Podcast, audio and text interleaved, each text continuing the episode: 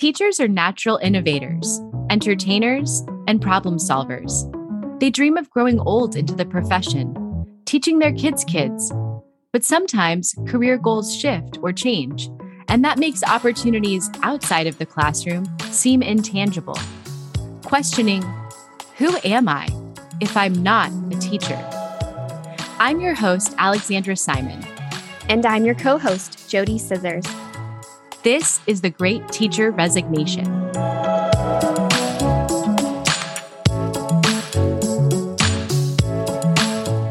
Today, our guest is Kacie Smith. Kacie is a former educator of 20 years. She is passionate about advocating for teachers in the classroom. Kacie is now a training lead with Traveling Coaches. Welcome to the show today, Kacie. Thank you for having me. I'm really excited to be here. We are really happy to have you on the show today. And we really want to kick off today's episode by asking you to tell us more about what unsafe looks like to you in the classroom. So for me, my personal experience after that was, as a teacher, you really have to kind of be able to feel and understand kids and really get to know them. And you can kind of tell when something may be off.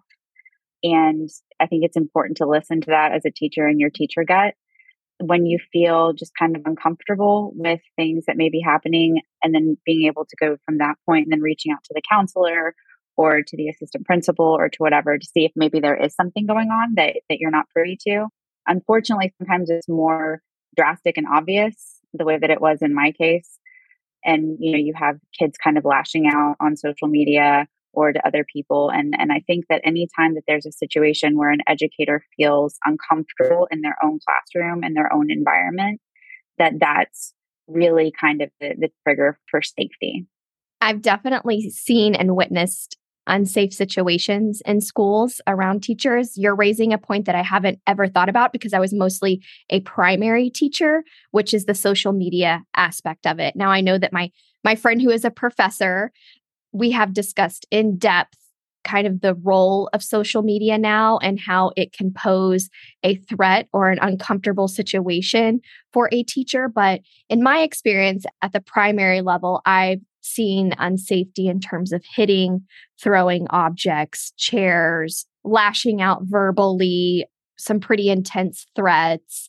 Those are things that I definitely saw throughout 13 years, no matter what state I was in, no matter what school I was in, there was always something that I saw that put teachers in a very difficult position.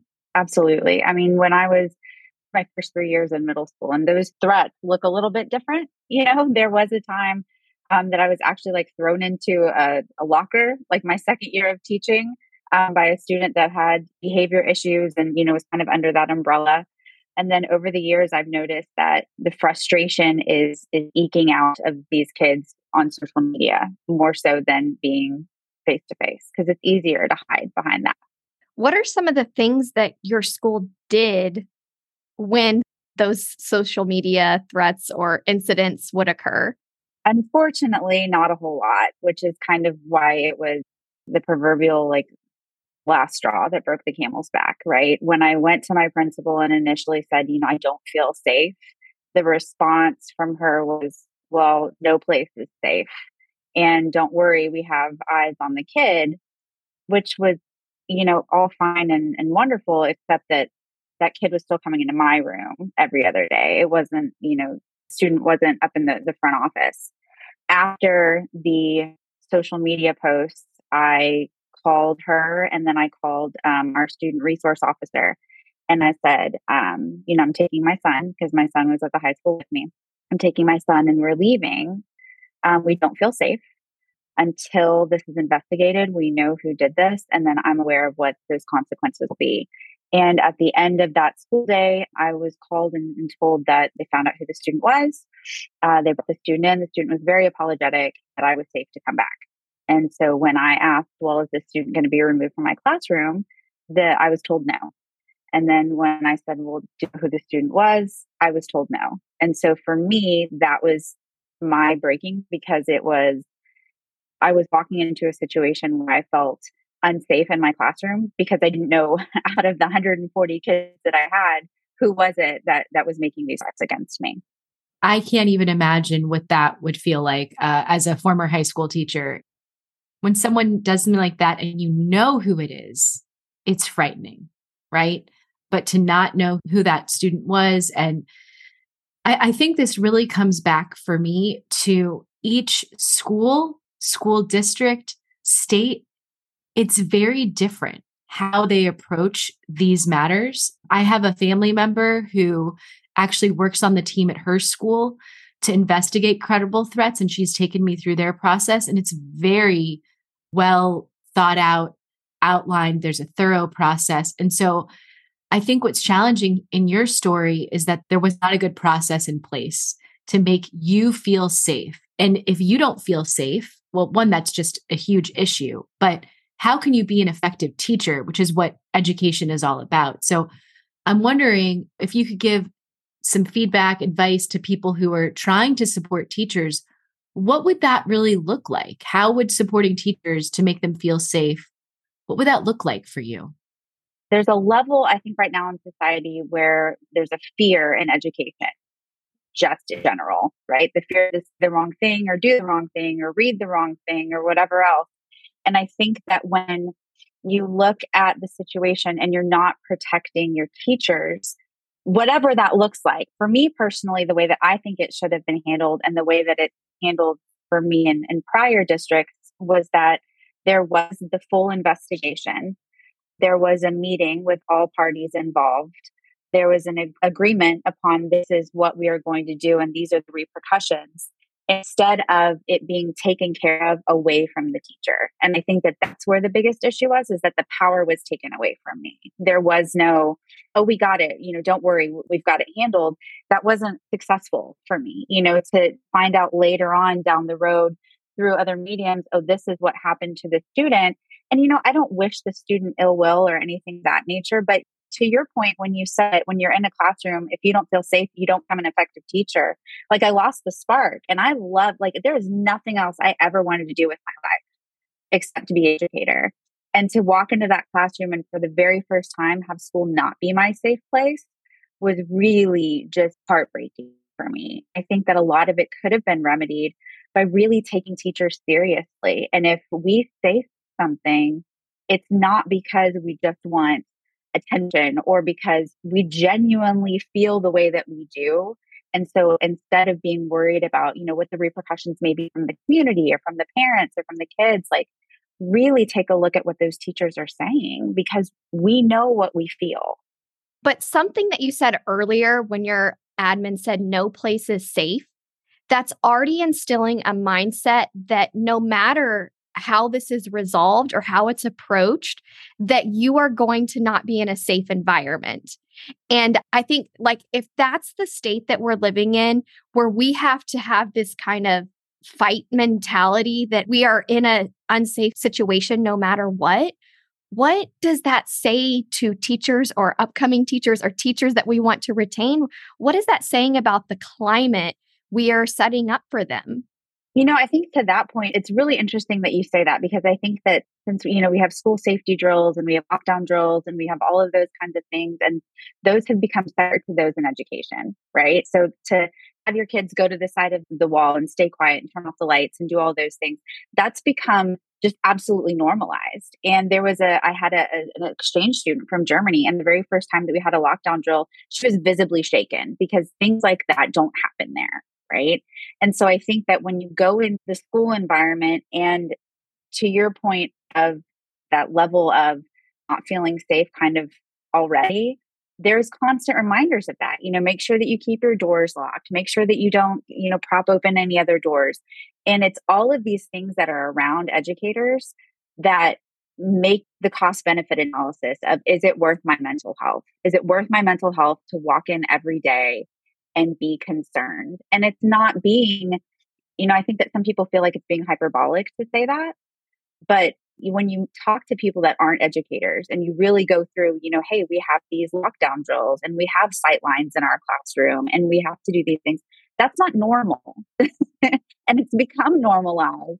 But for people that aren't in education, when you're talking about those things, they're completely blown away with it. And I think that that statement of it's not safe anywhere was meant to attempt to try to lower the level of frustration and fear that I was experiencing.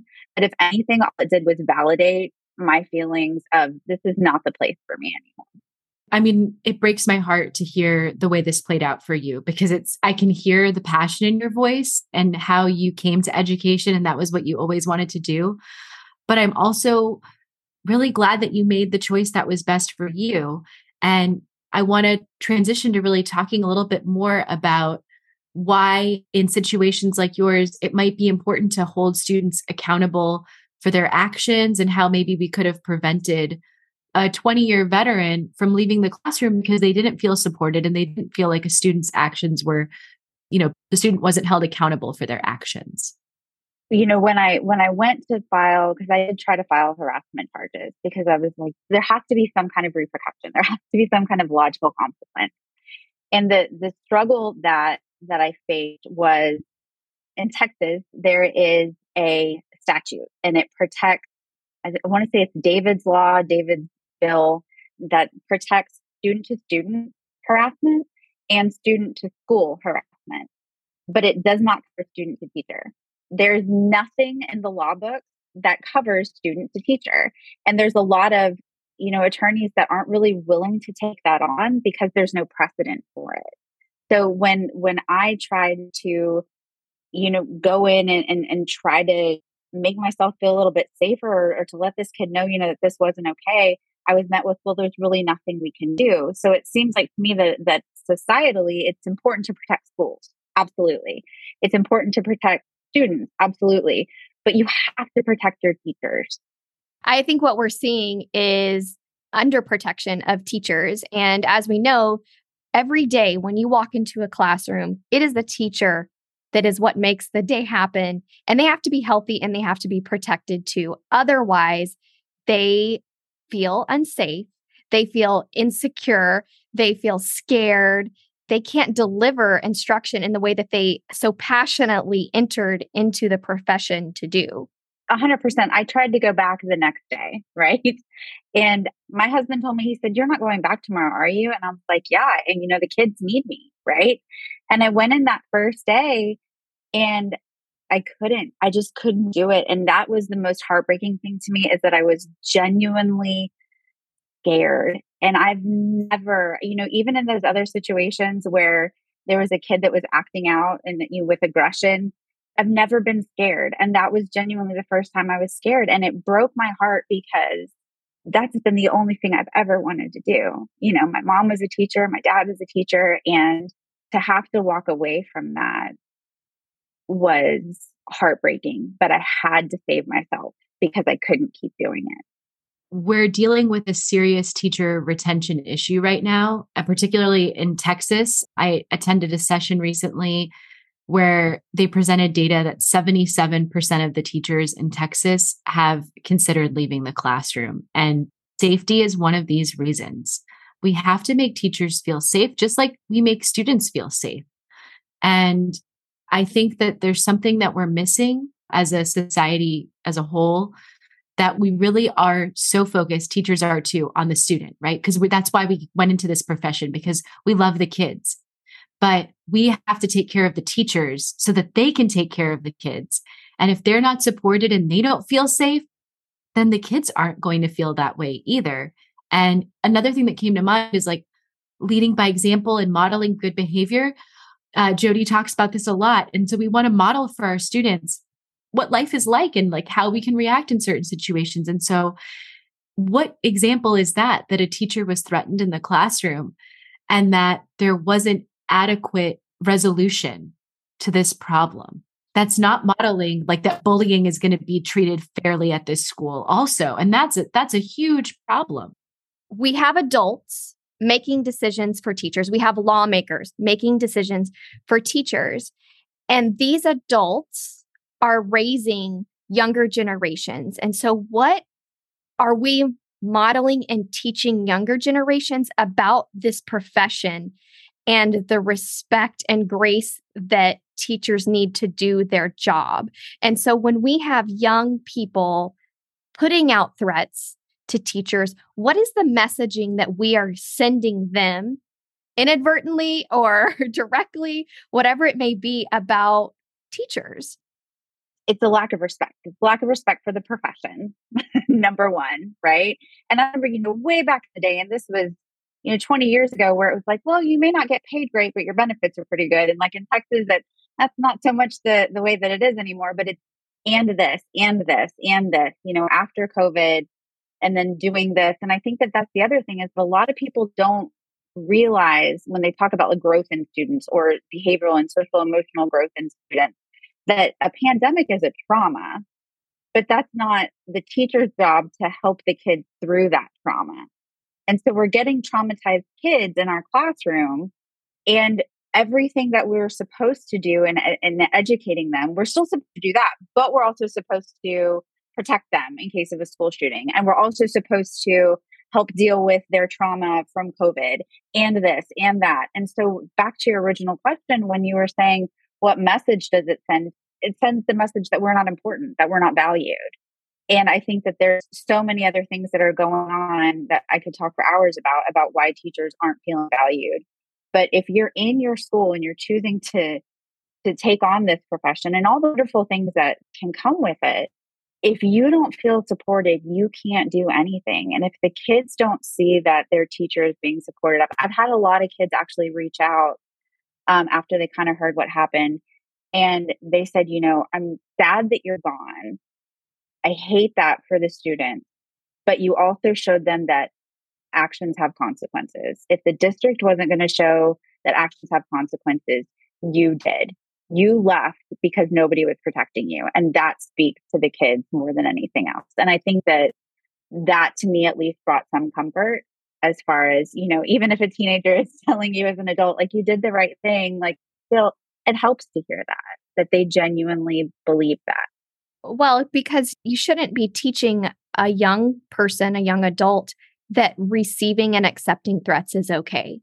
That is how kids spiral when they are bullied, when they get into a bad place, they start cutting themselves, whatever it may be. You're showing and standing up for what was a healthy step versus going into an unhealthy step, which is what a lot of teachers do. Before they can make that choice, they spiral into very unhealthy choices regarding their mind and body. And that's not what we're here to model. We're modeling healthy choices.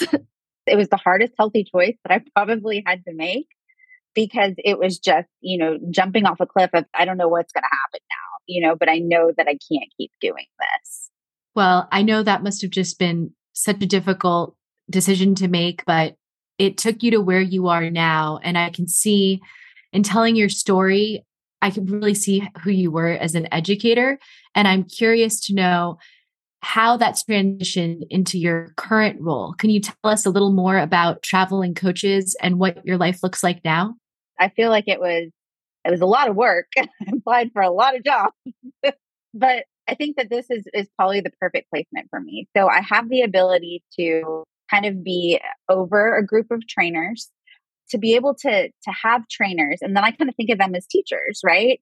And so I'm able to invest in them what I kind of wish maybe an administrator had done with me, or model the administrators that I had in the past that were pretty great, where people just want to be seen and be heard and feel important and have somebody listen to them, And so whatever kind of feeling that they're having, it's my job to motivate them. It's my job to take their concerns and listen to them. And I think that it's kind of come full circle, and that I'm able to kind of take those areas where I didn't feel and invest in people in that manner. I can't imagine not being in education, but in a way I still am. I'm still attempting to make a difference in people's lives and making them feel seen and heard and important. And so I work from home now, which is so strange when you've gone 20 years where everything is mandated by a bell, including when you go to the bathroom. It's very strange to kind of go, wait a second, I don't have to call in and get a sub so I can go to the doctor. So that's been a big learning curve too, because you know your core content so well. And then you kind of, we do legal training. And so for me, kind of ironic now that I think about it, but for me to be able to kind of learn, it's been really exciting. It's been nice. And I don't regret my decision. I feel like I'm in a better space mentally than I have been in a really long time. I have friends who are considering it and they're concerned, well, what about the kids? What about the kids? I'm like, the kids are going to be fine. They're going to be fine. But there's only one you, and you have to take care of you. And if that means that you leave the classroom, you leave the classroom, and that's okay. Well, thank you for 20 years of dedication to the classroom. That's a long time. And you making a decision to leave, but also focusing on teachers and providing safe places to be seen and heard. That just goes back to what we try to do as teachers for our students. We provide safety for them because we see them, we hear them. We need a call to action, we do it. And you transitioning into that area, I think, is what a lot of professionals, not just teachers, a lot of professionals need. I agree. I feel very lucky to have experienced all that I have in those 20 years of kids. I mean, I took a lot of stuff home. It's all in my home office now, but I still have my happy teacher binders that have all my letters and thank you notes and stuff from kids for 20 years. So I know that it wasn't in vain and it wasn't for nothing. I still have every letter and drawing that my students gave me. I have all of those things because they are timeless. The messages that they write, their handwriting, just everything about it. I often just go back and look at it, sift through it, because that was a core part of me growing up as an adult, were those relationships with those students. They taught me more than any adult ever taught me. And I save them and I revisit them just like I do yearbooks. Oh, yeah. So my mom was an English teacher and she was killed in a car accident when I was 7. And she was on her way to school. And I still have the letters that her students wrote to me about how my mom was as a teacher. So those things, like to your point, that is timeless. You know, I go back and I look at these letters from these kids that are now in their 30s, you know, and I just like, I think being an educator, and this was the hardest part for me, to not be a teacher anymore. And I've come to kind of relate it back to, I'll always be a teacher. It may look a little bit different, but I'll always be a teacher. JoDee and I totally connect with you on that. That's why our first episode was, who am I if I'm not a teacher? And I think we all concluded that once a teacher, always a teacher. You have a heart of a teacher, and that's who you are. And that makes us better. We are better people because we were teachers. And any work we do after being teachers, we're going to be bringing that teacher brain, that teacher heart, and actually you said that teacher gut to our next profession. So thank you so much for sharing your story today, Kacie. We want to let our listeners know that if you'd like to connect with Kacie, you can find her on Instagram at Kacie J. Smith and on LinkedIn, and we'll link it in the show notes.